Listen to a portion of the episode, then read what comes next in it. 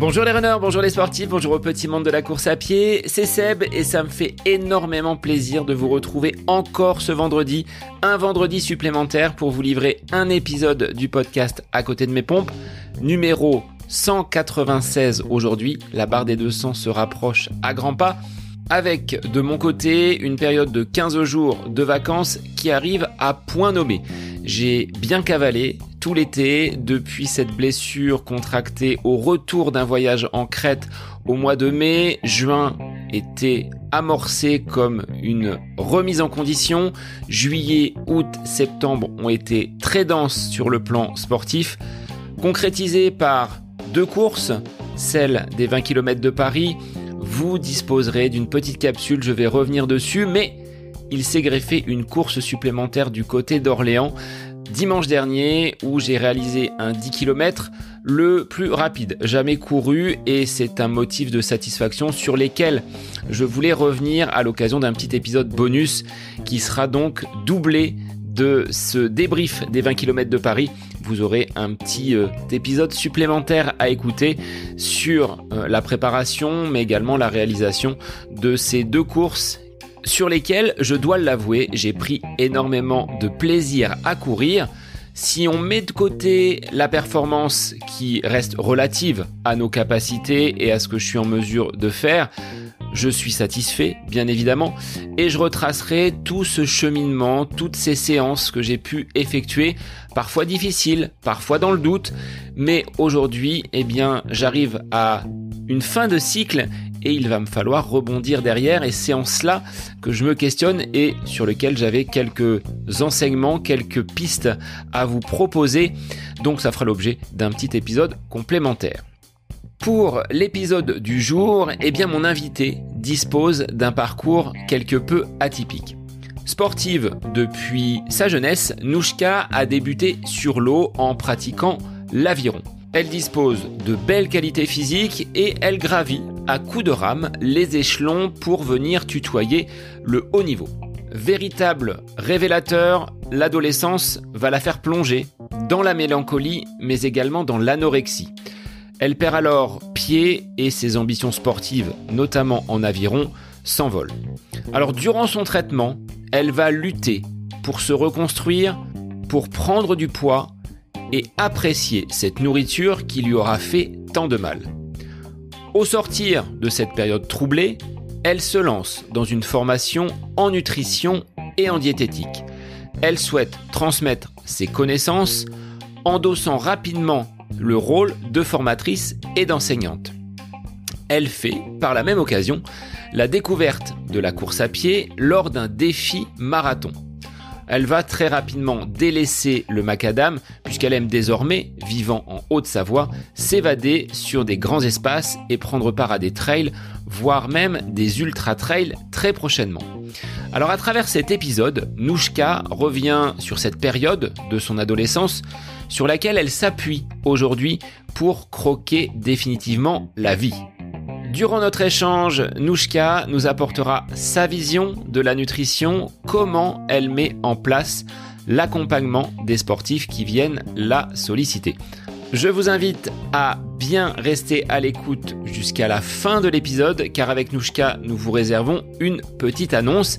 Et il est temps pour moi de vous laisser profiter de cette interview avec Nouchka Simic, de l'anorexie à la nutrition des sportifs. C'est le nouvel épisode du podcast À Côté de mes pompes. Bonne écoute à vous. Bonjour Nouchka, sois la bienvenue sur le podcast À Côté de mes pompes. On va parler d'un sujet qui passionne les auditeurs, à savoir la nutrition. Mais avant cela, eh bien, je vais te laisser te présenter et savoir comment tu vas en ce début du mois d'octobre. Salut Seb. Eh ben, écoute, je suis très contente d'être là pour ce premier podcast ensemble. Moi, pour ceux qui me connaissent pas, donc je m'appelle Nouchka Simic, je suis diététicienne du sport et formatrice en nutrition sportive. Et puis à côté, je suis pas mal sportive. Je fais surtout des sports d'endurance, mais pas mal de sports. Je touche un petit peu à plein de trucs. Et voilà pour la présentation très brève. Dans quelle région te situes-tu actuellement ? Est-ce que tu es dans les plaines ou plutôt dans les montagnes ? Je suis à la montagne, je suis en Haute Savoie, d'où le fait que j'ai développé un petit peu la passion du trail, parce que j'en faisais pas du tout avant. Moi, à la base, je faisais du triathlon pendant 3-4 ans. Et j'ai découvert le trail alors que j'aimais pas du tout ça à l'époque. Alors, j'habitais en Lorraine, donc autant dire que les montagnes, il n'y en avait pas trop. Et puis, j'ai déménagé en Haute-Savoie il y a à peu près 2 ans maintenant. Et je suis vraiment tombée amoureuse du trail. Et c'est pour ça que je m'y suis mise. Donc voilà, l'amour de la montagne, du ski, du trail, de la rando, du parapente aussi. Je fais du parapente depuis 1 an et demi maintenant. Donc tout ça, ça a participé à me faire aimer un peu les sports outdoor, quoi. Donc tu n'as pas de quoi t'ennuyer. C'est-à-dire que quelle que soit la saison, sur les skis, sur les sentiers ou dans les airs, tu as de quoi t'amuser. Tout à fait. Et parfois, c'est frustrant de ne pas pouvoir tout faire. On va revenir un petit peu plus en arrière sur ton enfance. Est-ce que tu étais déjà aussi sportive et aussi prise à droite à gauche que tu ne l'es aujourd'hui par tous ces sports que tu pratiques ? J'ai toujours fait du sport. À ma connaissance, depuis que je suis petite, mes parents me disaient voilà, tu fais ce que tu veux, tu fais le sport que tu veux, mais tu t'inscris et puis tu tiens toute l'année, quoi. Et puis si l'année prochaine t'aimes pas, t'as le droit de changer. Donc j'ai fait un petit peu de tout, hein. J'ai fait du basket forcément parce que je suis grande. J'ai fait du judo, j'ai fait du skate. Et puis à 10-11 ans, en 6e, on a fait une journée découverte à l'Aviron. Et j'ai été un peu repérée là-dedans justement par ma taille parce que c'est un sport de grand et du coup je me suis mis à l'aviron et ça m'a pas quittée pendant 10 années. Alors qu'est-ce que tu as trouvé comme plaisir dans cet effort de l'aviron? Parce que moi quand on me met sur un rameur, tu vois, à la salle de sport, j'en fais 5 minutes et j'en ai déjà assez. Là, quel était finalement ce plaisir en aviron, parce que sortir l'hiver sur des rivières qui sont relativement fraîches, ça doit pas être forcément très très facile et il faut un bon mental.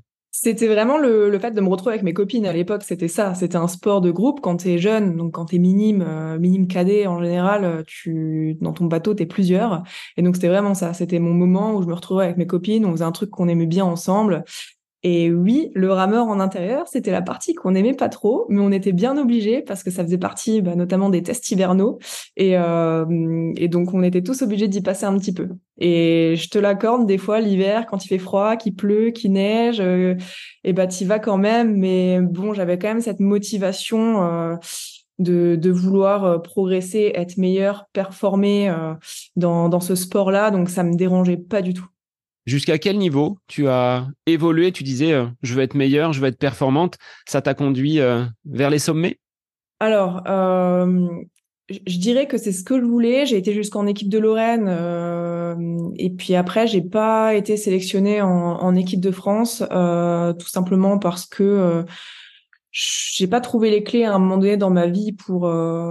Alors, comment dire ça? Pour pouvoir mettre tout en place et performer, parce que il y a eu une période où, en fait, dès mon adolescence, j'étais pas forcément très bien.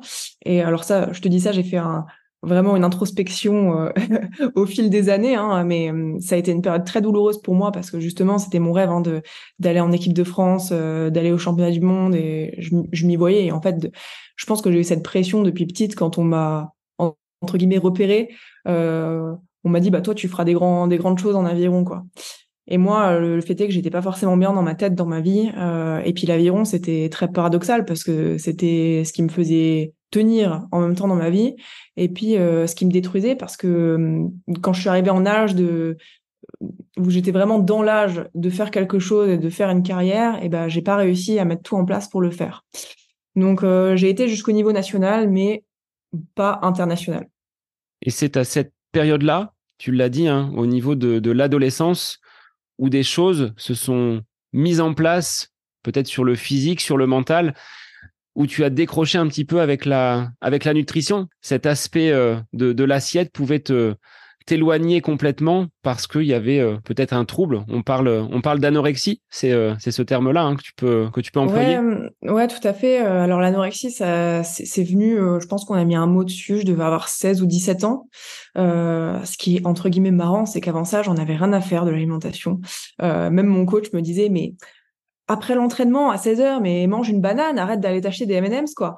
Je me souviens, même quand on devait aller faire le footing l'hiver, on allait au supermarché et puis en fait on n'allait pas courir, on allait s'acheter un paquet de M&M's. Bon, ça on avait 13 ans quoi, tu vois, mais juste pour dire que la nutrition, alors bien avant cette phase justement de trouble du comportement alimentaire et puis là où j'en suis aujourd'hui, où j'en fais aujourd'hui mon métier, bah c'était un petit peu décousu quoi. Je pense qu'à l'âge là, je dirais pas qu'on s'en fiche un petit peu, mais presque, parce qu'on n'a pas vraiment l'âge de s'intéresser à l'aspect nutrition performance, et parce que bah ça commence à changer, et dans le sport on commence à évoluer un petit peu là-dessus, mais à l'époque si tu voulais performer, il fallait pratiquer ton sport et puis entre guillemets ça s'arrêtait là quoi. Je dis à l'époque comme c'était il y a 30 ans, c'était il y a 10 ans, mais tu m'entends dans ce que je veux dire quoi. Donc voilà, à partir de 7-17 ans, alors je dirais que même avant ça, j'étais pas très bien. Est-ce que j'ai déjà été bien dans ma vie à un moment donné quand j'étais jeune? Je ne sais pas.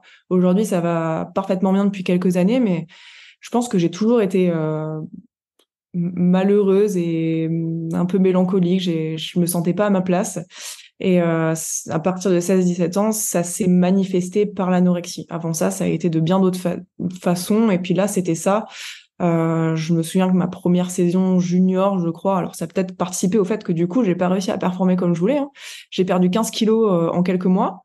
Donc mes coéquipières se demandaient un petit peu ce qui se passait, mais je continue à m'entraîner, je continue à y aller. Et puis là, c'est triste parce que le sport est devenu une façon de m'enfoncer un petit peu plus plutôt qu'un échappatoire finalement. Par rapport à cette perte de poids relativement importante, est-ce que tu as vu, toi, de ton côté, des signaux qui pouvaient être alarmants ou c'est vraiment de l'extérieur, tes camarades, ton entraîneur, tes parents, qui ont pu à un moment donné dire « là, il se passe quelque chose et on n'est plus dans quelque chose de normal, on n'est plus dans une relation avec l'alimentation très saine ».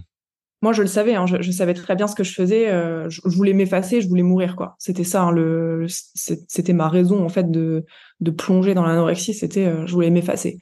Je me faisais beaucoup vomir en plus de ça, et je crois qu'il y a un moment où, au bout de quelques mois, j'en pouvais plus et j'ai été voir ma mère et je lui ai dit, je crois que je suis malade, quoi. Je crois que j'ai un problème vraiment avec moi-même, avec l'alimentation, et je crois vraiment que ça va pas. Et donc j'ai été vers elle.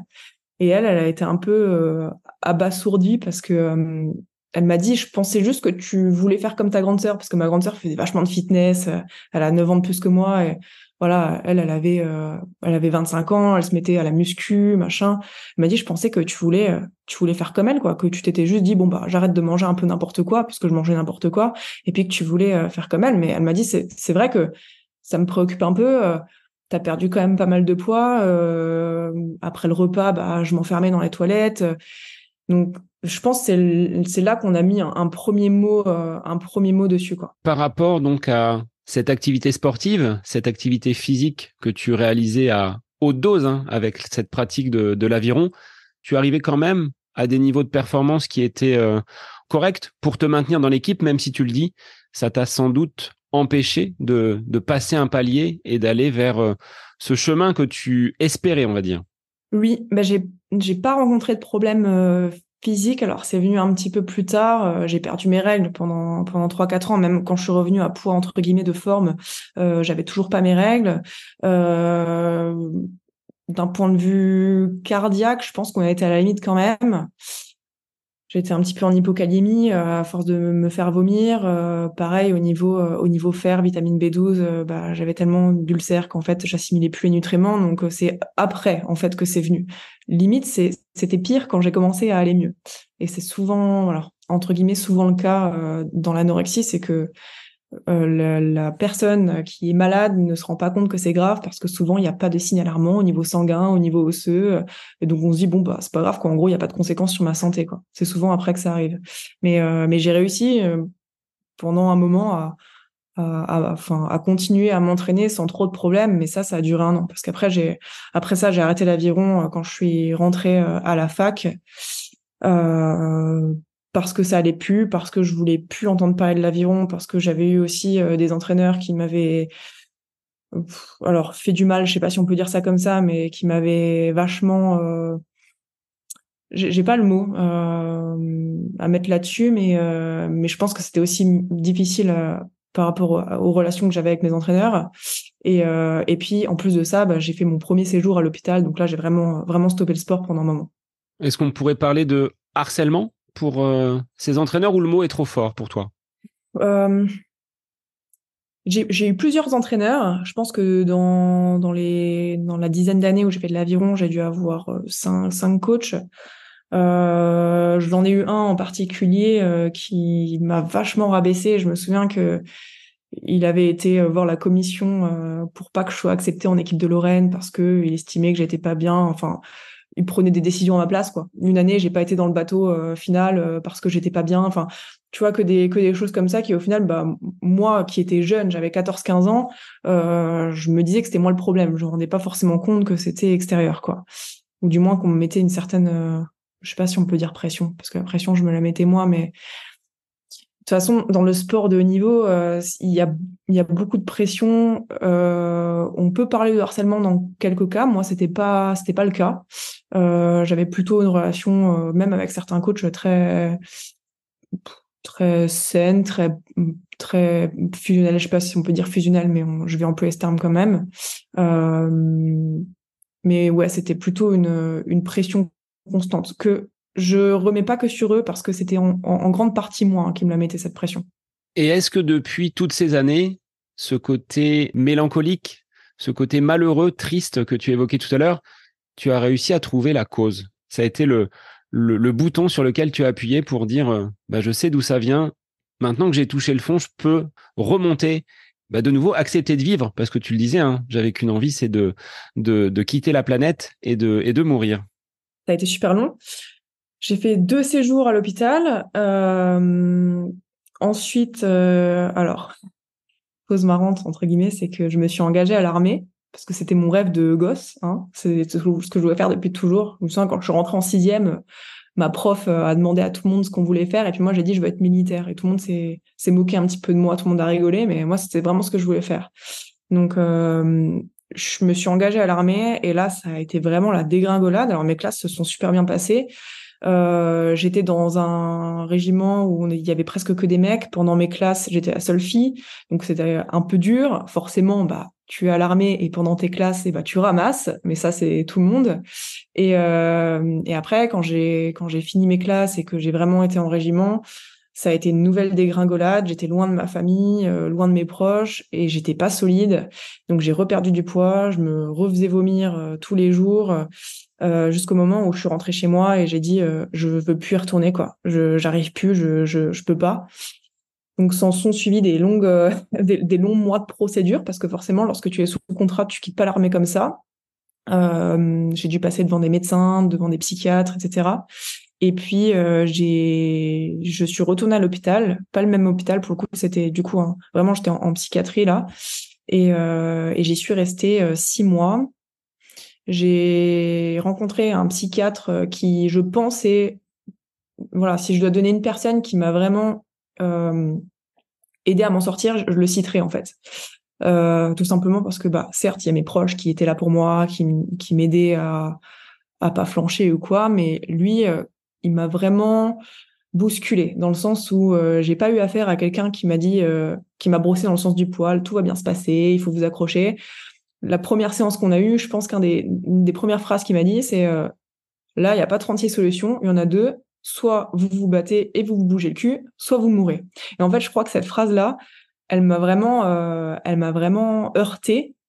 Et il m'a dit, est-ce que vous voyez beaucoup de personnes qui ont 50, 60 ans et qui souffrent d'anorexie? Je lui ai dit, bah non, c'est souvent des jeunes. Il m'a dit, bah simplement parce que soit on en guérit, soit on en meurt, quoi. Et en fait, j'ai eu affaire à quelqu'un qui me poussait un petit peu dans mes retranchements et qui me bousculait vraiment. C'était vraiment, j'étais l'actrice en fait de ma guérison et j'attendais plus qu'on me prenne et qu'on me sorte de l'eau. Je savais que c'était à moi de remonter à la surface et c'est un gros point ça, parce que on attend souvent le déclic, on attend souvent qu'il y ait quelque chose qui bah tiens, demain matin je vais me lever et puis je vais réussir à manger parce que je sais pas, ça ira bien. Bah non, en fait ça n'arrive pas, c'est douloureux la guérison et tous les jours il faut se battre pour réussir à remonter à la surface. Mais il m'a vraiment permis de me rendre compte que c'était à moi de provoquer ce déclic, quoi. Et ça a duré combien de temps, ce processus, pour que tu puisses aller jusqu'à la guérison? Aujourd'hui, tu en es sorti, mais si tu te retournes sur Nouchka adolescente, ce parcours un peu chaotique, hein, tu le disais, il y a des hauts, il y a des bas, on ne s'en sort pas indemne, avec des moments où c'est peut-être un petit peu plus simple, mais tu as replongé sur la durée. Tu as mis combien de temps et tu as fait combien de séjours en hôpital, justement? Quand j'avais 14 ans, j'ai fait une tentative de suicide où là, j'ai fini à l'hôpital inconsciente et je me souviens même plus ce qui s'est passé. Ça, c'est le premier épisode vraiment marquant que j'ai des hôpitaux et de à quel point c'était grave. Mais je me souviens que même à 11-12 ans, je me scarifiais, quoi. Donc, c'est pour ça que je disais que jusqu'à aussi loin que je me souvienne, ça allait pas. Et puis après, ça a duré. Donc voilà, il y a eu cet épisode-là quand j'avais 14 ans. Puis il y a eu 3 hospitalisations pour l'anorexie, avec la 3e qui a vraiment été bénéfique. Et puis, je crois que c'est à partir vraiment de 20 ans, 21 ans, que ça a commencé à aller mieux. Je me suis inscrite pour mes études. Du coup, ça a été une motivation supplémentaire. Parce que quand j'étais à l'hôpital, je me suis vraiment demandé quoi faire de ma vie. Puis mon psychiatre, qui bien sûr n'était pas super doux dans ses paroles, m'a dit, eh ben, ma cocotte, va falloir trouver un truc que vous abandonnez pas cette fois, parce que la fac, l'armée, vous avez tout abandonné. Et moi, j'étais comme une con, quoi, à me dire, mais c'est vrai, quoi, il a raison, j'abandonne tout, quoi. Donc, il faut que je trouve un truc et que j'aille jusqu'au bout, et que j'arrête de me trouver des excuses, que j'arrête d'abandonner à la moindre difficulté. Donc, c'est vraiment à l'hôpital où je me suis dit, bah, qu'est-ce que tu veux faire en sortant de là, quoi, en fait? Et je sais pas te dire comment c'est venu, finalement, la diététique, mais je crois qu'à un moment donné, je me suis dit, c'est ça que je dois faire, quoi. Je dois m'en servir comme d'une force et plus comme quelque chose qui me fait du mal.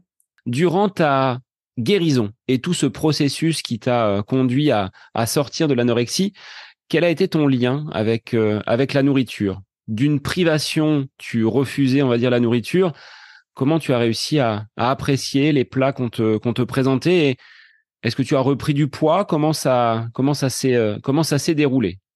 Ça s'est pas fait du jour au lendemain, forcément, parce que comme je le disais, il y a pas de déclic instantané. Ça a été long. Mes études ont été aussi un moyen de me dire, si je veux être crédible dans mon métier, il faut que je m'en sorte, sinon c'est pas possible, ça peut pas le faire. Donc du coup, c'était une motivation supplémentaire. Je dirais que ça a été progressivement mieux, mais que j'ai pas eu voilà, quand je suis sortie de l'hôpital, par exemple, je pesais moins lourd que quand je suis rentrée. Mais dans ma tête, j'allais mieux et j'avais quand même les clés et je comprenais ce que je devais faire. Donc, ça a été vraiment progressif. J'ai repris du poids progressivement. Quand je suis sortie de l'hôpital, j'ai dû sortir, je pense, en juin. Et puis en décembre, j'ai mes copines qui m'ont dit « Bon, bah tiens, en fait, on t'offre un dossard pour le marathon de Paris. » Et moi, j'étais là, mais les filles, je cours même pas 10 km par semaine, quoi. Et elles m'ont dit, mais si, tu verras, ça te fera une motivation. On y va toutes, on a un dossard en plus. Donc, on a été toutes les 4. Et du coup, j'ai eu 4 mois pour vraiment me mettre dedans. Du coup, ça a été une motivation supplémentaire parce que je me suis dit, si tu veux finir ce marathon, et ça me tenait vraiment, vraiment à cœur parce que je le prenais comme une revanche sur ma vie, en fait.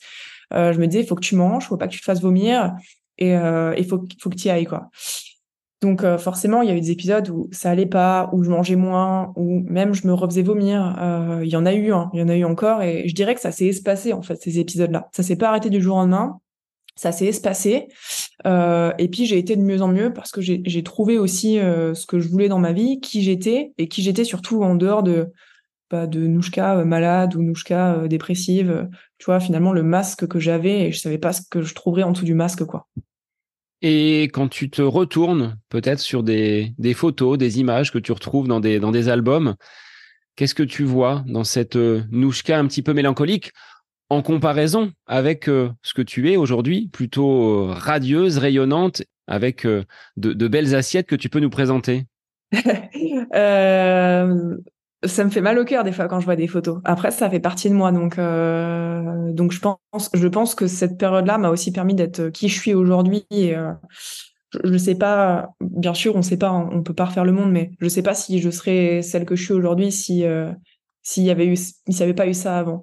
Mais quand je vois des photos où je suis très très maigre, forcément ça me fait mal au cœur. Je me rends compte de de ce que j'ai pu faire subir à mes proches aussi, qui étaient inquiets, de l'état dans lequel je me suis mis, et puis de toutes les choses à côté desquelles j'aurais pu passer, quoi. Parce qu'aujourd'hui, moi, je suis amoureuse de la vie, mais à 1000%. Et il n'y a pas un jour où je me lève pas en étant contente, en me disant mais aujourd'hui c'est trop cool, tu vas vivre une nouvelle journée de vie, tu vas faire des choses que t'aimes. Et ça avant je l'avais pas, et du coup je me dis mais t'aurais tellement pu passer à côté de tout ça. Mais voilà, j'ai de la tristesse quand je vois les photos, mais en même temps je suis fière, quoi. Je suis fière de voir qui je suis aujourd'hui. Alors par rapport peut-être aux personnes que tu accompagnes, est-ce que tu as eu dans ton cabinet en diététique et en nutrition des patients qui étaient frappés par l'anorexie et avec qui tu as dû mener ce travail de longue haleine? Et là, est-ce que ton expérience d'être passé par cette expérience de vie, c'est un atout pour toi? Oui, j'en ai régulièrement, j'en ai tout le temps en suivi en fait. Maintenant, je dirais pas que c'est... Alors, c'est peut-être un atout parce que je comprends, mais je pense que dans la prise en charge, c'est pas indispensable d'être passé par là, quoi. Je pense pas que pour être une bonne diète qui va prendre en charge une personne qui a des troubles du comportement alimentaire, il faut forcément en avoir eu à un moment donné. Déjà parce qu'en fait, tous les troubles du comportement alimentaire sont différents, même toutes les anorexies sont différentes, quoi. Donc, ce qui a marché chez moi ne marchera pas forcément chez quelqu'un. Donc, j'en ai dans mes suivis, mais je prends pas forcément ce qui a marché chez moi et j'en parle même pas en fait. Je vais même pas leur dire que moi j'ai eu ça ou quoi. Donc je dirais que ça m'aide à comprendre, mais que ça m'aide pas forcément à mieux prendre en charge. Je pense bien les prendre en charge parce que j'ai trouvé les clés dans mon métier pour les accompagner, mais ça a rien à voir. À partir de quel moment, Nouchka, de ton regard d'expert, on peut dire que l'on entre dans un trouble du comportement alimentaire? Quels seraient les facteurs, les signaux d'alerte auxquels on doit prêter attention pour se dire « Oula, là, je rentre dans quelque chose qui n'est pas forcément bon pour moi et pour mon psychisme derrière ». À partir du moment où ça impacte ta vie sociale et ta santé, quoi. Parce que, alors, c'est clair que dès que ça impacte la santé, il y a un problème. Mais ça peut ne pas forcément impacter la santé. L'anorexie n'est pas forcément visible, par exemple. On peut avoir quelqu'un qui a un IMC normal, si on peut parler d'IMC, et qui pourtant souffre d'anorexie. Ou alors quelqu'un qui va souffrir de boulimie et qui va avoir, pareil, pas forcément de souci de poids, parce que les troubles du comportement alimentaire sont pas toujours associés à un déséquilibre du poids. Mais je dirais que quand ça affecte soit la santé, soit l'aspect social, ça pose problème. Quand tu en viens à devoir ramener ton tube au restaurant ou à refuser des invitations parce que tu préfères rester dans ta zone de confort alimentaire, c'est qu'il y a un problème et qu'il faut s'en préoccuper, quoi. Donc on n'est pas forcément là dans un régime à dire je me prive volontairement d'un aliment, ça va beaucoup plus loin et ça impacte le côté social et santé, comme tu l'as évoqué. Oui, et puis après, je dirais qu'il y a plusieurs grades dans les troubles du comportement alimentaire. C'est mal défini aujourd'hui.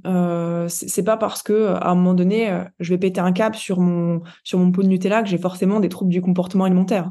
Ça peut arriver à tout le monde. Moi, des fois, je fais une grosse sortie, après j'ai faim, je me fais un gros goûter, et pour autant, c'est pas une crise, c'est pas grave. C'est quand ça devient vraiment récurrent et problématique. Est-ce que tu trouves que le côté psychologique a été même plus important que la partie rééquilibrage alimentaire et toute cette partie nutrition dans ton processus de guérison? Carrément, parce qu'en fait, c'est une maladie mentale, c'est pas une maladie physique au final.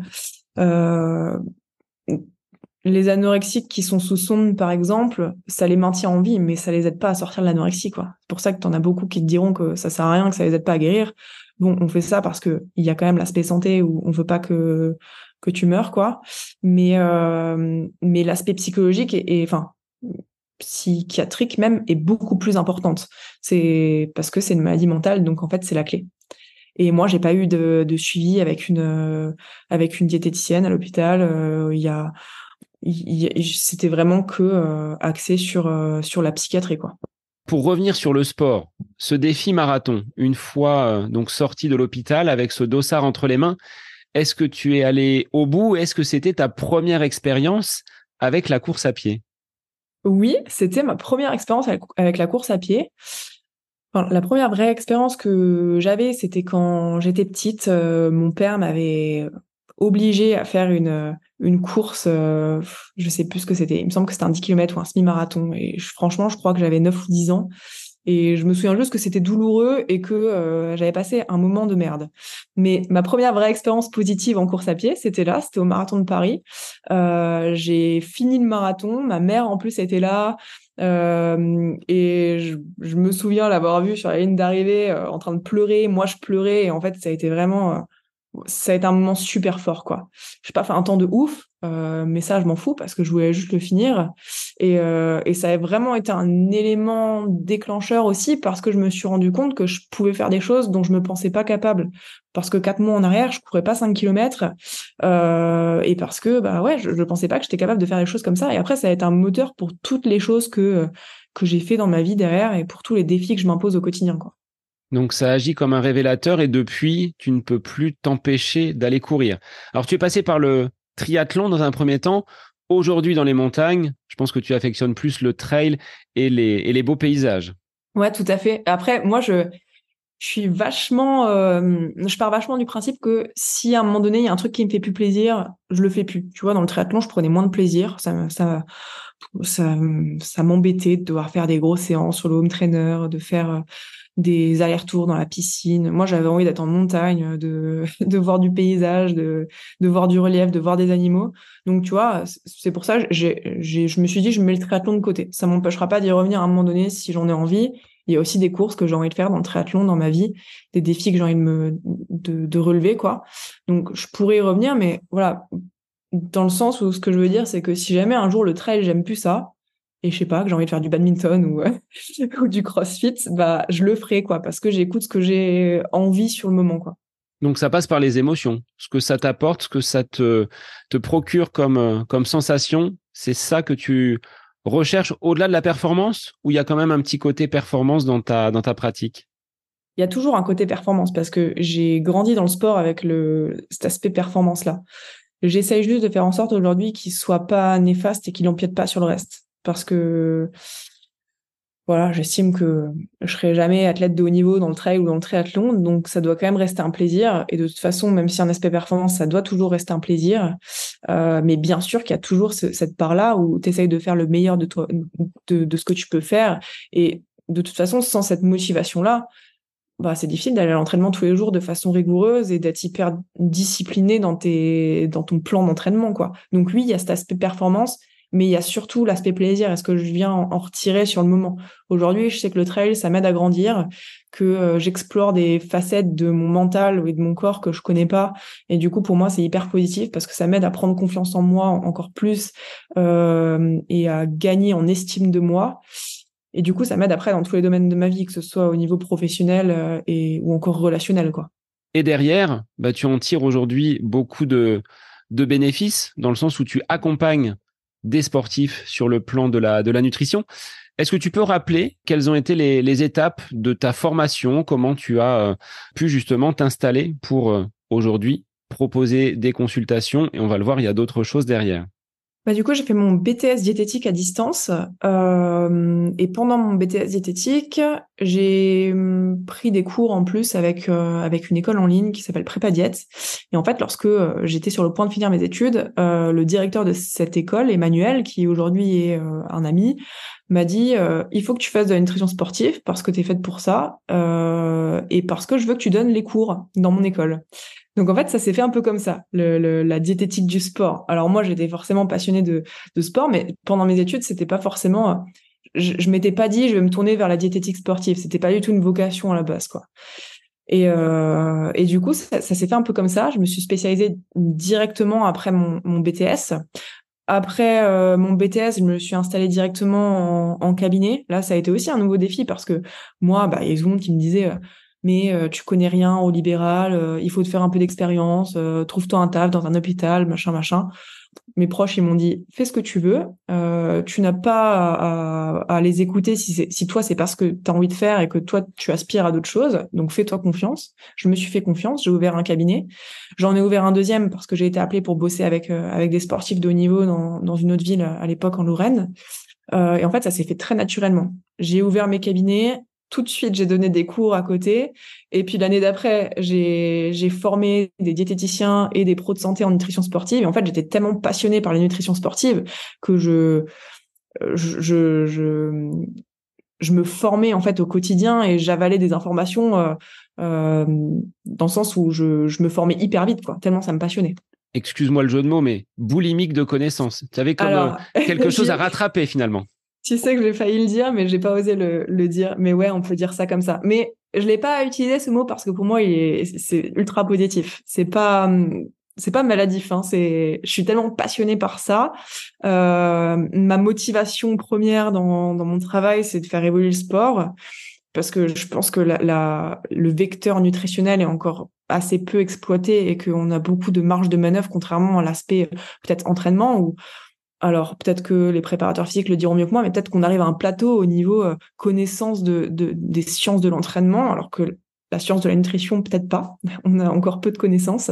Donc c'est ça qui me passionne. Même dans mes suivis, c'est de voir à quel point la nutrition, ça peut avoir un impact considérable sur les performances, quoi. Et en fait, en s'y intéressant un petit peu plus, bah, on peut vraiment débloquer des choses dans les performances.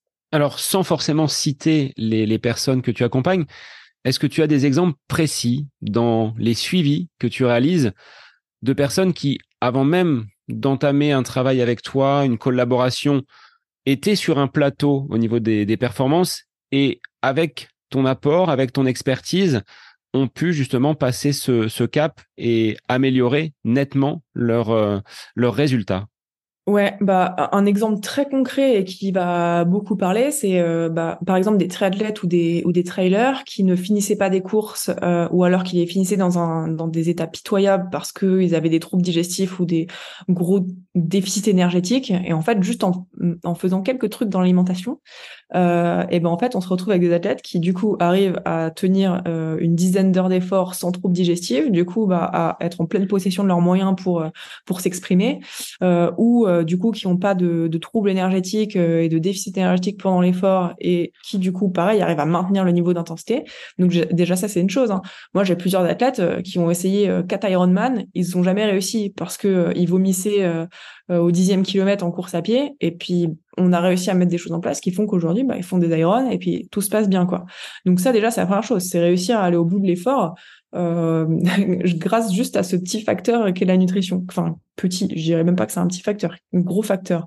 Et puis après à plus haut niveau, malheureusement on peut pas trop juger de l'implication de la nutrition dans les performances parce que bah, quand t'as des athlètes à haut niveau qui progressent, qui améliorent justement leur record. Est-ce que c'est vraiment la nutrition parce que tu as mis quelque chose en place, parce que tu as optimisé la récupération, ou est-ce que c'est parce qu'ils ont progressé dans leur entraînement?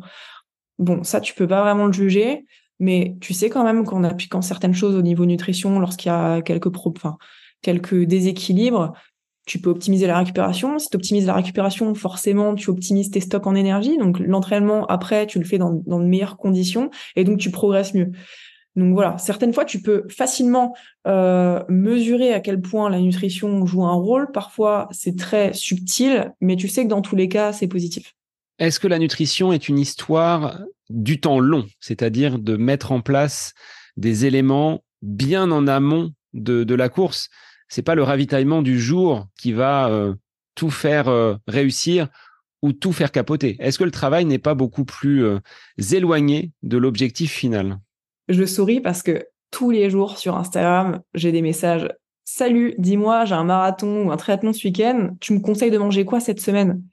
Ben en fait, je te conseille juste de remonter le temps et de prendre rendez-vous plus tôt, quoi, parce que, ou de t'y intéresser plus tôt. C'est pas la semaine de ta course que tu t'intéresses à comment tu vas t'entraîner et puis quelles chaussures tu vas mettre, quoi. Tu le sais bien en amont, ça. La nutrition, c'est pareil. C'est un travail qui se fait sur le long terme. Dans les sports d'endurance, par exemple, t'es obligé de tester ta nutrition, savoir ce qui te convient, habituer ton système digestif aussi, parce que le tube digestif, ça se travaille, ça s'entraîne. Et puis vraiment connaître ton protocole de course, savoir ce qui marche sur toi parce qu'il n'y a pas qu'un seul protocole. Certains athlètes vont préférer telle ou telle chose au niveau nutritionnel en course. Donc bien sûr que ça se prépare avant. Pareil, il n'y a pas que l'alimentation de course, il y a l'alimentation du quotidien. Si tu veux être plus performant, il n'y a pas que ce que tu manges pendant la course, il y a ce que tu manges au quotidien qui va te permettre d'être performant sur tes phases d'entraînement, de bien récupérer ensuite et de pouvoir mieux enchaîner. Je parle souvent de la récupération parce que en fait, c'est un élément clé, quoi. Si tu récupères bien, tu optimises déjà tes perfs bien en amont, quoi. Donc ouais, je dirais que ça, c'est quelque chose dont il faut s'intéresser assez tôt et pas le dernier quart d'heure, quoi. Et dans la façon dont tu abordes ton suivi nutritionnel, quels sont tes principes, s'il y en a, ou est-ce que tu t'adaptes au profil de chaque patient, de chaque sportif qui vient te consulter? Je m'adapte vachement. Je n'ai pas forcément de... Alors, si, j'ai une façon de fonctionner comme tout le monde, mais qui est assez flex dans le sens où bah, je vais demander à la personne quelles sont ses attentes, quels sont ses besoins. Je vais partir de là. Et ensuite, on va travailler là-dessus. Mais je ne vais jamais imposer quelque chose. Généralement, je pars de l'alimentation de la personne et je vois ce qu'on peut modifier pour améliorer un petit peu les choses en fonction de ses objectifs. Mais je m'adapte toujours à la personne que j'ai en face de moi. Tu vois, par exemple, si je te donne un exemple très concret, est-ce qu'il faut compter ses calories ou est-ce qu'il faut pas compter ses calories? Bah, ça dépend si la personne en face de toi veut le faire ou doit le faire. Parce que dans certains sports, t'es obligé aussi. Dans certains sports à catégorie de poids, par exemple, où tu dois, manipuler le poids assez rapidement, bah, là, t'es obligé. Par contre, un athlète qui va manger de façon équilibrée ou un athlète qui va avoir des troubles du comportement alimentaire, tu vas pas du tout proposer le même protocole. Donc en fait, tu adaptes toujours ton protocole en fonction du profil, de la discipline, des objectifs et du régime alimentaire. Donc tu n'es pas axé spécifiquement sur un régime type cétogène ou quelque chose qui serait à bannir les viandes ou à bannir d'autres aliments. Tu t'adaptes au profil de chacun et peut-être qu'entre un père de famille et un célibataire trentenaire, on n'aura pas du tout les mêmes recommandations. Ouais, tout à fait. Et moi, je suis pas pour imposer mes convictions ou ce que je pense, quoi. Ça me regarde, quand même si je penserais quoi que ce soit au niveau de l'alimentation, mais je dois faire avec ce que la personne en face me dit. Et je sais pas, moi, si j'ai un vegan, si j'ai quelqu'un qui mange sans gluten, sans produits laitiers et qui a vraiment nécessité, bah c'est très bien, quoi. On va pouvoir trouver quelque chose. Enfin, d'adapter en fonction de ça et puis aider à la personne. Mais je suis pas là à imposer quoi que ce soit, à imposer de prendre un petit déjeuner si tu prends pas de petit déjeuner parce que c'est mieux, ou de pas manger de viande ou de poisson parce que c'est pas bien ou quoi. Non, je fais en fonction de ce que la personne a envie de faire et surtout ce qu'elle se sent capable de faire. Il y a ça aussi, hein, ce qu'elle se sent capable de faire, parce que parfois la prise en charge peut prendre plus, enfin voilà, la prise en charge et l'arrivée à l'objectif peut prendre plus ou moins de temps en fonction de comment tu as envie de t'investir dans ta nutrition. Il y a ça aussi, hein. Je pense qu'on peut le calquer un peu à l'entraînement. Tu arrives à des résultats plus rapides lorsque tu t'investis un peu plus et que tu mets plus du tien dans l'entraînement. La nutrition, c'est pareil. Dans le travail que tu mènes avec les athlètes que tu suis, il se passe environ combien de temps pour commencer de ton côté, hein, à percevoir des changements et des modifications? C'est hyper variable parce que ça va aussi dépendre de l'objectif. Est-ce que c'est quelqu'un qui vient pour perdre du poids ou pour optimiser sa nutrition de course ou sa récupération, voilà. Certaines personnes, je les vois une ou deux fois parce qu'il y avait juste certains petits trucs à optimiser parce que tout était déjà bien, et d'autres, je les vois depuis 3 ans, quoi. Donc ça dépend, mais avec le temps et l'analyse que j'en fais, je dirais quand même qu'au bout de même du deuxième rendez-vous, tu vois déjà une progression. Si tu mets des choses en place de la bonne façon, tu vois déjà une progression. Après, bien sûr, chez certaines personnes, ça va prendre plus ou moins de temps. Mais j'ai pas fait les statistiques pour te dire en moyenne combien de temps je vois les personnes. Allez, je vais dire qu'en général, je les vois 1 an maxi, parce que mon but, quand même, c'est de rendre les gens autonomes dans leur nutrition et qu'ils aient pas besoin de moi sur le long terme. Quand on met des choses en place, j'explique ce qu'on met en place et surtout pourquoi on le fait, pour comprendre et pouvoir le faire tout seul. Ça, c'est un truc qui me tient vraiment à cœur, c'est que l'athlète soit vraiment acteur de sa nutrition et pas juste spectateur, quoi. Maintenant, j'ai des sportifs qui aiment bien avoir leur consulte mensuelle ou même tous les 3 ou 6 mois. Il y en a maintenant, je les vois tous les 6 mois ou tous les ans, juste parce que ça les rassure et qu'ils veulent être sûrs qu'ils font tout bien, faire un petit point. Voilà, mais c'est assez variable au final. Est-ce que ce facteur poids et cette balance qu'on peut avoir dans nos salles de bain est un élément sur lesquels tu échanges beaucoup avec tes patients et qui est une question récurrente? Le poids entre le poids de forme, le poids actuel, le poids espéré, est-ce que ça revient souvent? Tout le temps, hein, de toute façon.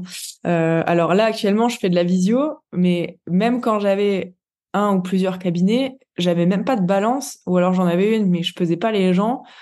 Tout simplement parce que tout le monde sait combien il pèse. En général, tout le monde se pèse, donc il n'y a pas besoin de le faire. Mais c'est un outil qu'on a à notre disposition. Moi, je ne dirais pas que c'est acheté, la balance, pas du tout. Mais ce n'est pas le seul. On n'a pas que ça.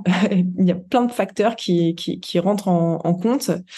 Et maintenant, trouver son poids de forme, c'est parfois compliqué. Le poids de forme, ce n'est pas forcément le poids idéal qu'on se fait. Moi, quand je demande aux gens votre poids de forme, vous l'estimez à combien ? Ah j'estime à tant. Je leur dis, mais ça, c'est pas votre poids de forme, c'est le poids que idéalement vous aimeriez faire parce que physiquement vous vous trouverez bien, quoi. C'est un peu ça. Alors que le poids de forme, c'est pas ça. Le poids de forme, c'est un poids auquel tu es performant et en bonne santé, où t'as pas de difficulté à le maintenir, où t'es pas fatigué, où tu te blesses pas et où t'as pas besoin de te restreindre, quoi. Pour moi, si je devais donner une définition de poids de forme, c'est à peu près l'idée que j'en ferais, quoi. Donc, d'autant plus que ton poids de forme, il évolue tout au long de ta vie, quoi. À 20 ans, tu n'as pas le même poids de forme qu'à 50 ans, d'autant plus si tu changes de discipline, forcément, tu développes d'autres types de fibres musculaires, de qualité physique, donc tu n'as pas la même demande au niveau morphologie.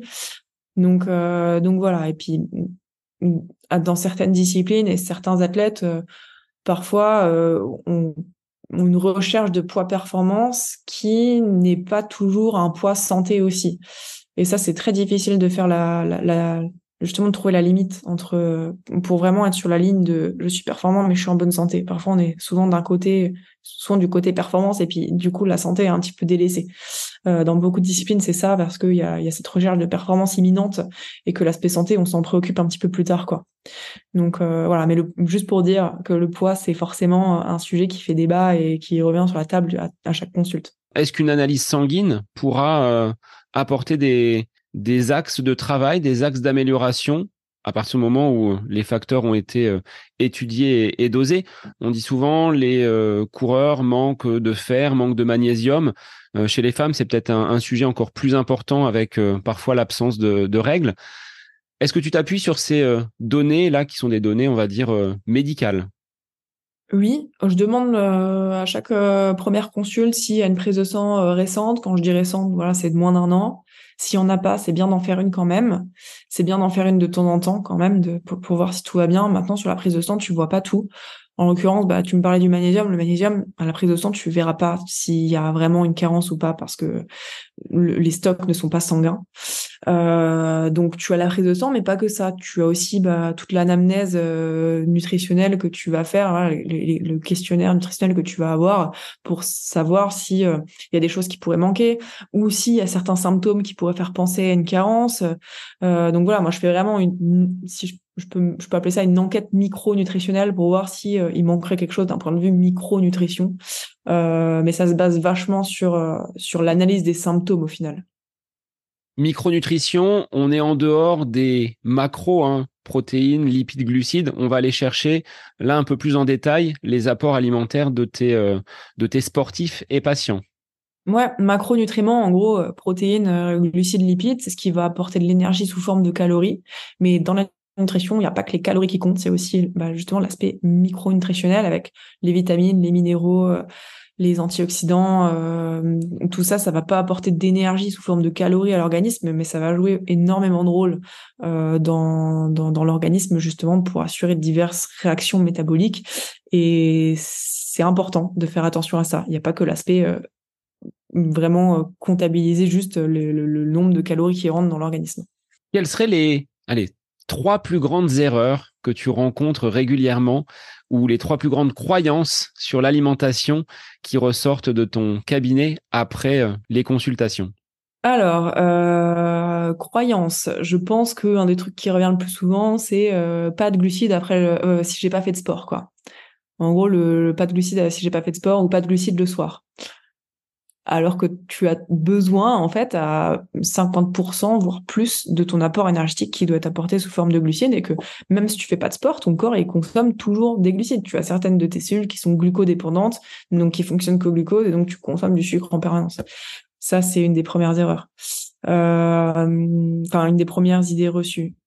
Après, des idées reçues, je pourrais t'en citer plein. Hein. Les produits laitiers, c'est pas bon. Le gluten, c'est pas bon. Voilà. Une des erreurs aussi, c'est l'hydratation, que ce soit au quotidien ou à l'effort. Généralement, les athlètes boivent pas bien ou boivent pas du tout. Parfois, même sur du long, hein, je vois des athlètes qui s'hydratent pas, quoi. Donc ça, c'est un truc qui revient souvent. Pareil, sur l'alimentation de course, il y a beaucoup d'idées reçues. Je me bats un peu parfois sur les réseaux sociaux. Oui, on sait, il faut pas donner de sucre, blablabla. Quand on fait du long, il faut des lipides.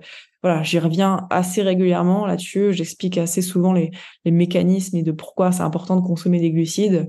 Mais je pourrais te faire une demi-heure complète hein, sur les idées reçues, les erreurs que je vois. Mais je t'ai déjà cité quelques trucs qui reviennent souvent. Tu es toi-même ton propre sujet d'étude. C'est-à-dire que quand tu pars, et tu as dit hein, que tu voulais expérimenter le trail, les plus longues distances, l'endurance. Est-ce que tu t'es surpris toi-même sur tes prises alimentaires en course ou au retour d'un entraînement ou d'une course assez corsée?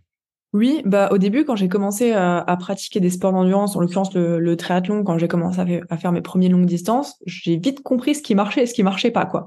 Un truc que j'ai en tête, je sais même pas si j'étais déjà diète, je sais plus, mais en sortant de l'eau en natation, je monte sur le vélo sur un longue distance, et puis je prends une barre que je mange juste avant de monter un col. Et là, je me dis, c'est vraiment pas la bonne idée. Je l'ai pas du tout digéré. Et puis, pendant 1h30, j'étais pas bien. Et puis après, avec l'expérience, au fil du temps, avec l'entraînement et l'entraînement nutritionnel aussi que j'ai pendant à l'effort, je sais ce qui marche et ce qui marche pas chez moi. Mais ce qui va marcher ou pas marcher chez moi, ça va pas forcément être pareil chez tout le monde. Moi, je sais, par exemple, que je ne peux pas manger du solide en course. C'est pas possible. Je peux tourner qu'au gel, par exemple. C'est pas un problème. Je vais pas avoir de problème digestif parce que je me suis entraînée sur le plan justement intestinal, chose qui ne marcherait pas forcément chez tous. Moi, j'ai certains athlètes qui me disent mais je peux pas consommer de gel, c'est mort, je le tolère pas, je peux pas quoi. Donc c'est pour ça que je disais tout à l'heure qu'il y a autant de protocoles que de personnes au final parce qu'on est tous différents. Mais oui, j'expérimente forcément et avec le temps, je sais ce qui marche, je sais ce qui marche pas. J'expérimente aussi ce que je dis d'un point de vue scientifique, par exemple. Un des derniers posts que j'ai fait sur Instagram, c'était pourquoi on n'a pas faim parfois après les efforts intenses, parce que on sécrète certaines molécules qui induisent une plus grande satiété, parce que le tube digestif est privé d'oxygène, donc le temps que ça se reperfuse, on a un petit peu moins faim. Tout ça, je l'expérimente forcément. Après, forcément, je l'expérimente dans les sports d'endurance, donc je comprends un petit peu mieux les sportifs d'endurance peut-être, mais je prends quand même en charge d'autres disciplines. Pas que des sports d'endurance, hein, je dirais que les sports d'endurance dans mes suivis, ça va être 50 ou 60%. Mais même sans expérimenter le reste, je prends quand même en charge d'autres sportifs et j'arrive à trouver, même sans expérimenter, des solutions, quoi.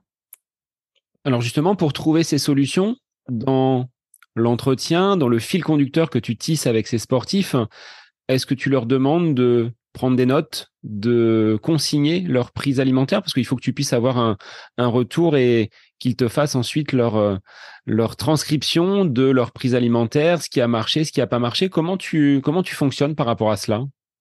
Oui, j'aime bien faire noter justement les repas sur quelques jours, parce que généralement, quand je fais le questionnaire, je demande comment le sportif mange sur une journée type, mais une journée type, c'est pas toujours représentatif. Donc, j'aime bien faire noter sur une semaine complète pour voir un peu l'équipe globale, parce que l'équipe se fait pas sur un repas ou sur une journée, il se fait sur le long terme, au final, je dirais. Donc, j'aime bien faire ça. Et puis, pareil, quand j'ai un sportif d'endurance qui forcément va consommer quelque chose à l'effort, j'aime bien le faire, connaître un petit peu les produits qu'il utilise, la fréquence de prise alimentaire à l'effort pour pouvoir après proposer des solutions pour pouvoir améliorer ça. Et dans la plupart des cas, les sportifs adhèrent ou tu as des taux d'abandon? Est-ce que dans le suivi, il t'arrive d'avoir des gens qui disent « Bon, là c'est bien gentil Nouchka, mais tout ce que tu me dis, moi je peux pas le mettre en place et on stoppe la collaboration ». Quand je fais mon premier rendez-vous, avant de conclure justement la consulte, je dis presque toujours que ce que je vais proposer en mise en place, c'est une solution parmi tant d'autres et que si ça te convient pas, on peut faire autrement. En gros, je dis ça. Je pars souvent, je vois un peu l'image de l'entonnoir où on part large et on affine. Et puis, s'il y a des choses qui fonctionnent pas, on peut faire différemment. Il n'y a pas qu'une seule façon de faire. Donc, en général, il n'y a pas trop de taux d'abandon par rapport à ça parce que la personne sait que je peux m'adapter. Ça m'est déjà arrivé d'avoir des gens qui reviennent pas, comme dans tout métier, je pense, de toute façon. Bon, au début, tu te remets en question, tu te dis, mais merde, qu'est-ce que j'ai fait de mal? Est-ce que je prends pas bien en charge cette personne? Et en fait, tu te rends compte que c'est juste ta méthode qui convenait pas. Donc, j'explique, hein, je dis, il fallait me le dire, on aurait fait différemment, je conçois que ce soit pas forcément ce qui est le plus facile pour toi. Mais voilà, je dis quand même à la personne à chaque fois que c'est moi qui, en fait, c'est ça. Je dis toujours, c'est moi qui m'adapte à toi et pas toi qui dois t'adapter à moi. Je pars de ton alimentation, on essaye d'améliorer ça et c'est pas toi qui dois, appliquer une certaine alimentation que j'aurais préconçue, quoi. C'est un peu ça l'idée. Donc à partir de là, ça met quand même une certaine relation de confiance parce que la personne en face sait que il y aura pas de jugement et que ce sera pas un changement significatif par rapport à ce qu'elle fait déjà, quoi. Les abandons, finalement, je dirais que c'est des personnes qui sont peut-être pas forcément motivées ou qui ont pas forcément la conscience que ça peut être important ou nécessaire dans leur quotidien, quoi. Et ça peut arriver, mais c'est souvent, voilà, c'est souvent ça plutôt que lié à un manque de compréhension entre nous deux ou à un protocole qui leur conviendrait pas. Est-ce que les écarts au niveau nutritionnel sont autorisés? Tu parlais de Nutella tout à l'heure, de M&M's après la séance d'aviron. Est-ce qu'on peut s'autoriser? Et c'est ce qu'on disait avec Alice Michel l'autre jour. Il faut déculpabiliser un petit peu les gens. Est-ce que tu es dans cette lignée également? Alors, quand moi je parle d'équilibre alimentaire, l'équilibre, on se l'imagine souvent avec un signe égal. Moi, j'aime bien rappeler que l'équilibre, c'est des plus et c'est des moins. Donc, par définition, l'équilibre, ce n'est pas que des moins. C'est pas que des trucs sans gras, que des légumes, que des fruits. Sinon, t'es pas à l'équilibre. T'es au moins, quoi, en fait.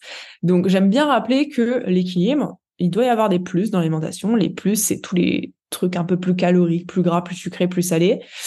Forcément, chaque aliment, tu vas pas l'intégrer à la même fréquence et dans les mêmes quantités. C'est à partir du moment où tu comprends ça, tu as tout compris sur l'équilibre alimentaire. Bon, je schématise un peu le truc, mais c'est vraiment ça l'idée. Donc, bien sûr que tu as le droit à des écarts parce que ça fait partie de ton équilibre, que ce soit alimentaire ou même social, psychologique, ce que tu veux. Mais c'est juste que ça doit pas prendre le pas sur le reste. Tu vois, parfois, on est tellement dans l'alimentation bienveillante, etc., qu'on n'en devient plus bienveillant parce que, en fait, c'est, vas-y, mange ce que tu veux. Et puis, en fait, on en vient à une alimentation totalement déséquilibrée dans l'autre sens, quoi. Donc, bien sûr, ça a sa place, mais pas n'importe comment.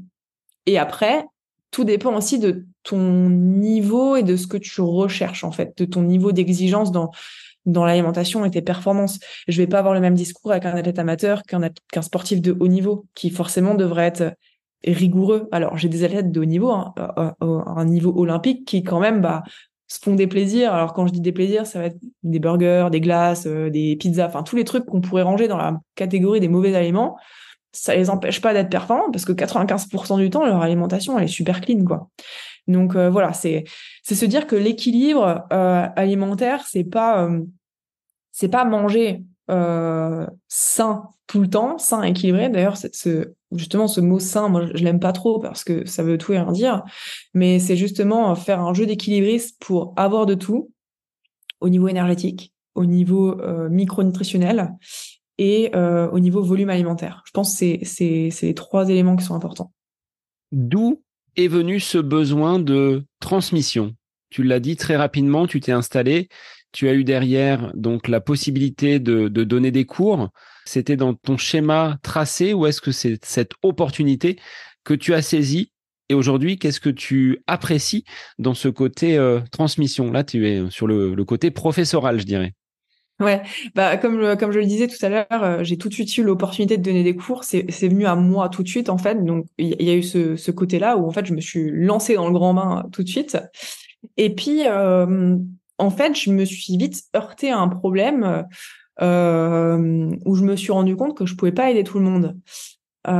Tu vois, j'ai eu vite très vite, j'ai été pleine au niveau des consultations, et je veux dire, le temps, on peut pas l'élargir, je peux pas prendre 50 heures de consultation par jour, c'est pas possible, quoi. Donc, je me suis vite heurtée au problème de, je ne peux pas aider tout le monde, comment faire? Et moi, l'information, je veux pas la garder que pour moi, tu vois. Je vois beaucoup de diététiciens qui se chamaillent. Alors, c'est peut-être pareil dans les autres corps de métier, mais je vois sur les réseaux sociaux des diètes qui, veulent pas donner trop de connaissances pour pas trop en dire, ou qui veulent pas renvoyer des patients parce que ça fera un patient de moins pour eux. Moi, j'ai vraiment l'envie que chacun soit accompagné de façon qualitative. Donc, à partir de ce moment-là, je veux pas garder mes connaissances pour moi. Je veux les donner au plus grand nombre, que ce soit les pros de santé, du sport, mais aussi les athlètes, pour que chacun puisse avoir les clés. Et plus je diffuse l'information et mes connaissances, plus en fait j'arrive à mon objectif qui est de faire évoluer le sport, quoi. C'est pour ça que j'ai eu ce besoin de transmettre, en me disant je vais pas essayer de donner mes informations à mon petit niveau, au petit nombre de sportifs que je vais avoir, mais je vais l'enseigner au plus grand nombre pour qu'après ça fasse effet de levier et que chacun puisse accompagner au mieux ses sportifs. Tu vois, c'est un peu comme ça que c'est venu. Ta communauté sur les réseaux, tu l'as développée au même moment où tu as commencé à donner les cours, ou est-ce que ça s'est fait de façon décalée, l'un avant l'autre ou l'un après l'autre? J'ai créé mon compte Instagram, je crois que c'était à la fin de mes études. J'ai dû être diplômée en septembre, et puis j'ai dû créer le compte en juillet, un truc comme ça. Et en fait, il s'est développé progressivement. Je pense que c'est le fait d'avoir été régulière et de m'être aussi formée sur l'aspect réseaux sociaux, parce que c'est un vrai métier à part entière, les réseaux sociaux. Mais ça s'est vraiment développé au fur et à mesure, avec parfois des périodes où je touchais plus de gens, je gagnais plus d'abonnés, d'autres où ça ralentissait un peu. Mais en fait, ces 3-4 dernières années, ça s'est vraiment développé progressivement. Je dirais pas que c'est forcément les cours qui m'ont plus aidé à développer ça. Je dirais d'ailleurs dans le sens inverse, que c'est plutôt les réseaux sociaux qui m'ont ramené du monde pour les cours, plutôt dans le sens-là. Quel apport peut avoir cette communauté sur ta pratique de ce métier de diététicien nutritionniste au quotidien? Est-ce que ça soulève des questions? Est-ce que ça remet en question de ton côté certaines pratiques? Est-ce que c'est la source de nouveaux questionnements pour toi? Ça me permet de me rendre compte des problématiques générales qu'il y a dans la nutrition sportive et dans le sport de façon générale. Donc, bien sûr, il y a des choses qui reviennent, des questions qui reviennent. Donc, je capte aussi les éléments qui sont pas forcément bien compris, les informations qui sont pas forcément bien véhiculées. Donc, moi, d'ailleurs, ça m'aide aussi à... Ça m'aide aussi à progresser, parce que parfois j'ai des questions où j'ai pas la réponse, parce que je sais pas tout, et parce que je pourrais jamais prétendre tout savoir, c'est pas possible. Donc forcément, moi, ça m'aide aussi à évoluer, et je vois un peu ça comme quelque chose de donnant-donnant. J'aide les gens à progresser et ils m'aident aussi à progresser, parce que du coup, je me creuse un petit peu la tête pour trouver des réponses à leurs questions. Et puis les réseaux sociaux, moi, j'aime bien les réseaux sociaux parce que je vois un peu ça comme comment on peut dire ça, comme un jeu où on va tous un peu s'apporter quelque chose. Je trouve ça ludique. Ça peut vite être problématique, les réseaux, mais pour moi ça ne l'est pas. Je fais en sorte que ça ne le devienne pas. C'est plutôt quelque chose que j'aime bien, qui me motive aussi. Le fait de partager un peu ma vie, mes entraînements, ça m'aide aussi à progresser dans mes disciplines sportives et à être meilleure. Je me rends compte que par le sport, je peux à mon petit niveau motiver aussi un peu les gens. Donc c'est cool, quoi. Je motive les gens me motivent, et en fait on se tire tous vers le haut, quoi. Entre les cours que tu donnes, les consultations au cabinet et l'alimentation donc de ces réseaux, tu trouves du temps quand même pour t'entraîner? Comment tu composes une journée ou une semaine dans ton emploi du temps? Ça a été dur de trouver justement le bon rythme. Pendant longtemps, c'est le sommeil qui sautait, parce que je voulais tout caler, et surtout je voulais tout faire trop vite. Ça aussi, c'est un truc. En fait, moi, quand j'ai une idée, il faut que ça sorte le lendemain, mais c'est pas possible. Sauf que voilà, quand j'ai un truc en tête, j'ai que ça en tête, et le problème c'est que j'ai 12 000 trucs en tête. et je veux que tout soit fait dans la minute. Donc ça, je travaille sur moi depuis de longs mois pour changer ça, et ça va un petit peu mieux quand même. Mais tout simplement, je mets des priorités dans mes tâches. Là, j'ai décidé que cette année, la priorité, c'était l'entraînement, par exemple, et que je dérogerai pas, quoi. Qu'il y aurait aucun élément qui fera que je tiendrai pas mon planning d'entraînement, quoi. Donc, chaque semaine, moi, généralement, je fais mon planning à la semaine. Donc, tous les dimanches soirs, je cale mes entraînements dans mon agenda. Je cale mes créneaux de consulte bien à l'avance, hein, généralement 2 mois à l'avance, mais je m'arrange toujours pour que j'ai des demi-journées de libre. J'essaye de jamais faire une journée complète de consultation. Donc, ça arrive, hein, parce que des fois, je peux pas faire autrement. Mais en général, j'ai toujours des demi-journées pour soit m'entraîner, soit bosser sur d'autres choses. Et en fait, je fais un peu un Tetris dans mon agenda, par priorité et par couleur aussi, en fait. Généralement, je fais des couleurs pour les choses qui sont plus importantes. Mais voilà, d'abord l'entraînement, après forcément les consultations, mes projets aussi professionnels, et puis les réseaux sociaux. Et ça fait déjà pas mal de trucs. Mais voilà, j'essaye de prioriser les tâches, quoi. En gardant un bon sommeil, bien sûr. C'est ce que j'allais dire, en privilégiant quand même la récupération et le sommeil. Je me garde maintenant des temps pour moi qui sont dédié à moi et même pas à l'entraînement, en fait. Vraiment, limite, maintenant, dans mon emploi du temps, je me mets des créneaux off où je fais ce que je veux. Hein. Je peux lire, faire un puzzle, dessiner, regarder la télé, bref, ce que je veux. Mais ce temps-là, pour moi, enfin, il est pour moi, quoi. Et il est en plus du reste. Donc ça, je m'oblige à le prendre. Chose que je faisais pas forcément avant, parce que en général, moi, je bosse même le dimanche, même le soir. Maintenant, ça, je le fais plus. Et au final, je me rends compte que je suis plus efficace, que je dors mieux, et même qu'en dormant plus, j'arrive à faire plus de choses la journée. Et du coup, c'est positif. Alors, sur un plan sportif, tu as dit, on axe donc l'entraînement comme priorité numéro 1. Est-ce que tu auras des objectifs pour cette année 2023, ou plutôt 2024, si on se projette sur la prochaine année? Oui, alors du coup cette année je me consacre vraiment au trail, et je pense pour les quelques années à venir, parce que j'aime vraiment bien cette discipline.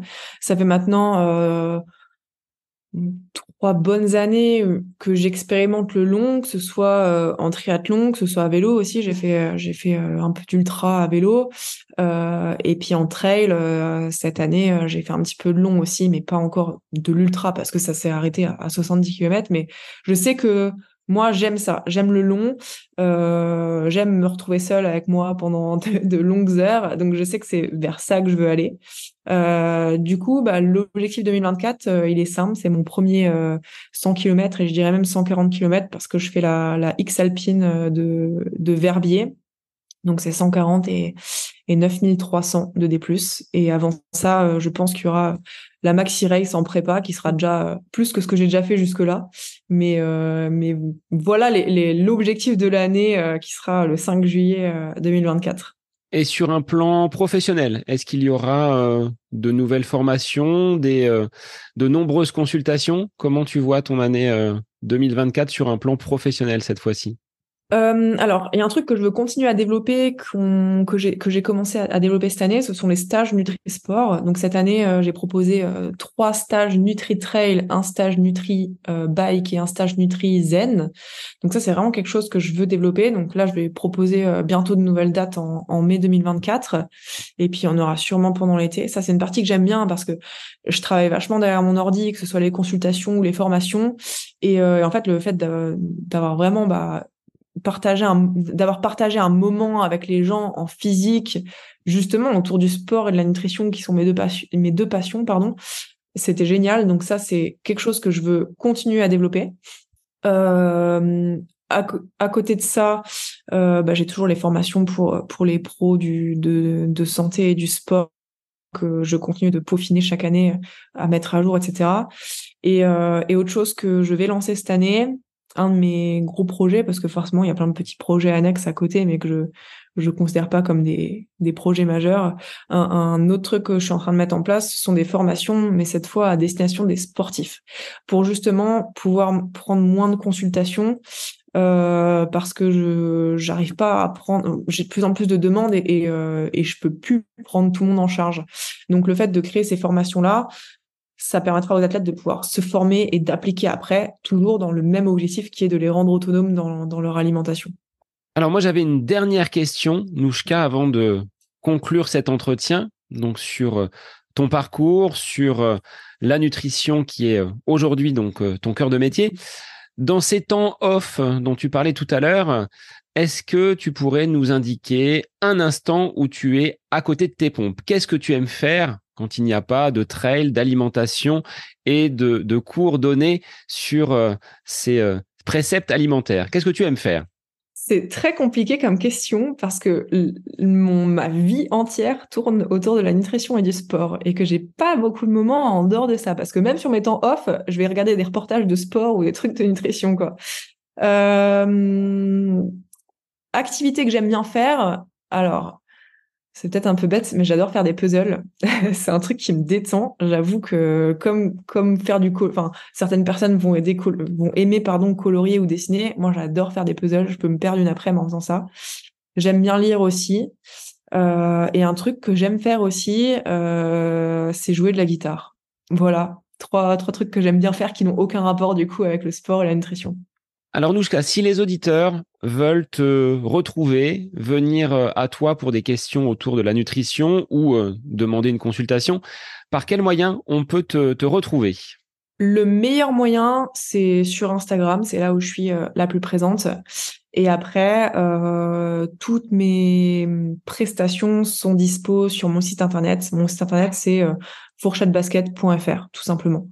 Donc voilà les deux principaux lieux où vous pouvez me retrouver. En préambule de l'épisode tout à l'heure, tu as dit « c'est mon premier épisode sur « À côté de mes pompes ». On peut l'annoncer aux auditeurs avec notre partenaire Happy Run, donc sur le podcast cette année. Clin d'œil à Leïla et Pascal.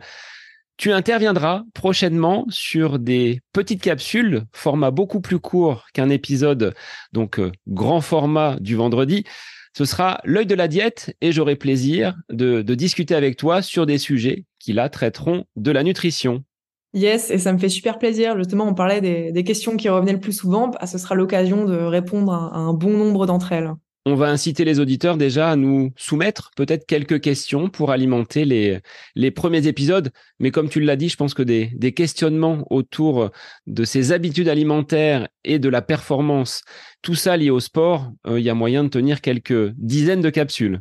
Sans problème, même quelques centaines, je pense. Eh bien, merci Nouchka de t'être livrée sur un plan un petit peu plus personnel avec ce parcours lié à l'anorexie. Je te souhaite une très belle fin de journée et puis je te dis à très vite sur le podcast. Eh bien, merci à toi et je te dis à très bientôt. Et pour les auditeurs, eh bien, je vous dis à la semaine prochaine pour un nouvel épisode du podcast À côté de mes pompes. Bonne semaine à vous.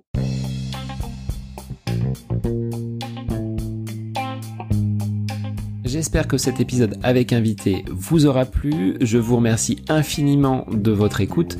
Pour faire remonter le podcast dans les classements, je vous invite à laisser une petite évaluation sur Apple Podcast, 5 étoiles, un petit commentaire. Ça me fera énormément plaisir et vous permettrez au podcast d'être remonté, diffusé, déployé sur ces différentes plateformes de façon plus importante encore qu'il n'est actuellement. Et puis, je vous invite à me retrouver sur les différents réseaux, Facebook, Instagram. Laissez votre petit message, votre commentaire. Ça me fait plaisir d'échanger avec vous. Si vous avez des questions, si vous voulez échanger sur quelconque sujet en lien avec la course à pied, mais pas que, parce que le sport c'est une philosophie de vie et c'est une passion qui nous anime de façon commune, donc n'hésitez pas à venir échanger avec moi. Sur ce, je vous souhaite une bonne fin de semaine, un bon week-end et je vous dis à la semaine prochaine pour un nouvel épisode du podcast À côté de mes pompes.